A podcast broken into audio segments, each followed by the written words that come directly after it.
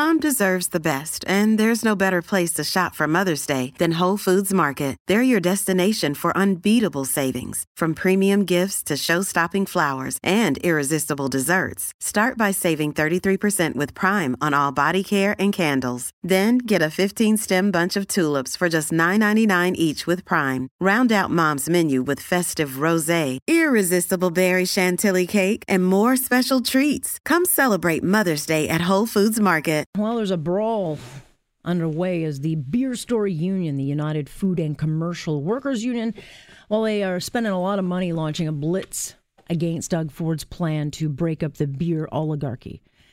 This thing that's uh, been in uh, control for about 90 years. So they've launched, uh, launched this ad blitz that will serve up a healthy dose of fear mongering to convince you somehow that 7,000 jobs are about to be cut.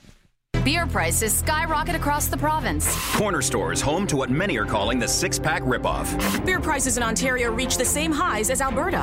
It doesn't have to be this way. Putting beer in corner stores will make it more expensive. The beer store keeps prices down despite taxes that are 50% higher than in Quebec, 300% higher than in New York. Taxes make beer expensive in Ontario. Laying off 7,000 beer store employees won't fix that. Premier Ford, keep your promise that no one will lose a job. Paid for by UFCW 12R24, the union for beer store employees. All right, there you go. Lots of numbers being thrown around as to how much it's going to, you know, cost to break this up. A few weeks ago it was 100 million, now it's a billion, and now it's 7,000 jobs.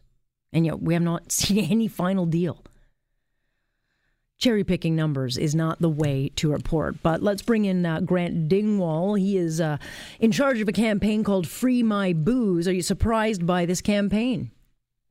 Well, you know, nothing surprises except it, it's nice to see uh, big labor working with big business for a change.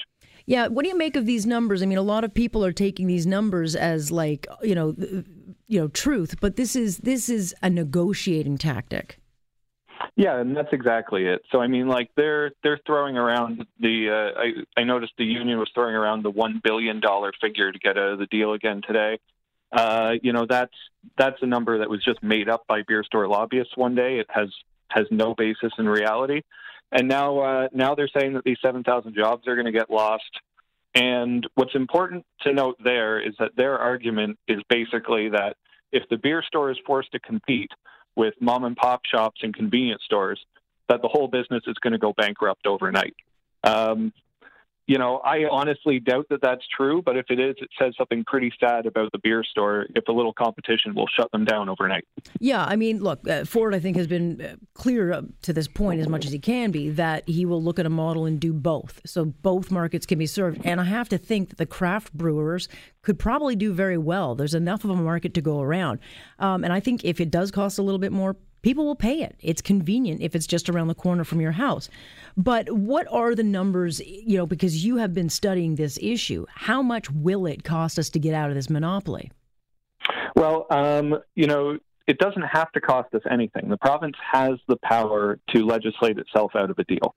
Uh, so the province could just pass legislation. Uh, we've proposed that they, they call it something like uh, protecting consumers from greedy foreign monopolies.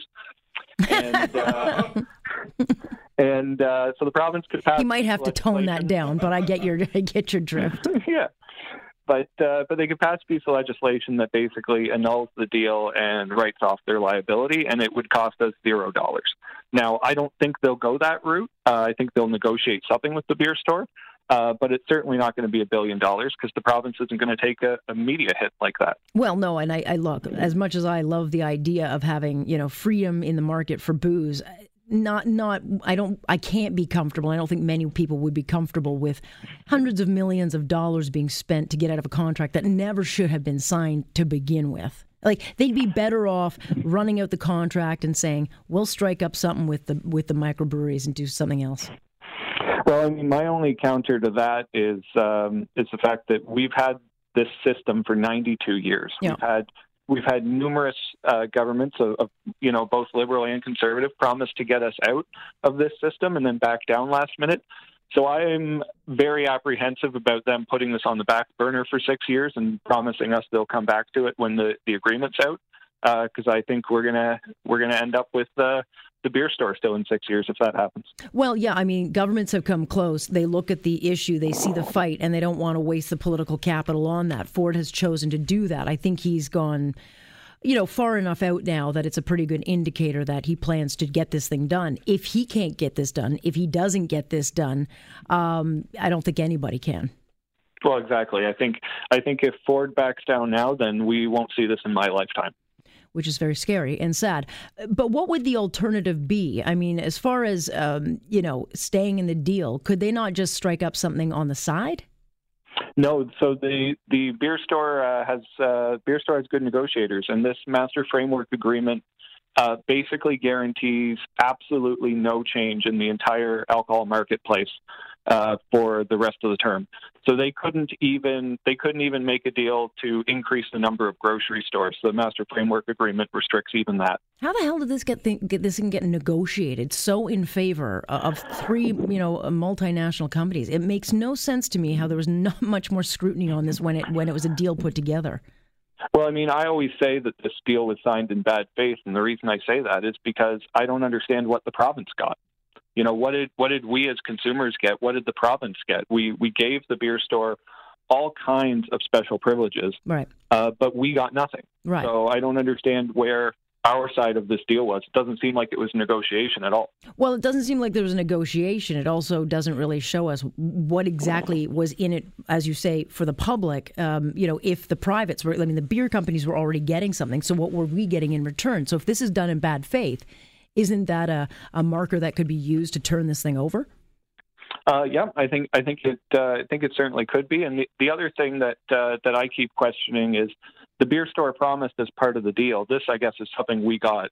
Uh, the what the ugly beer store with the cold, dirty, wet floors? Hmm. Well, that's just it. They promised that they would spend $100 million uh, across the province improving the customer experience.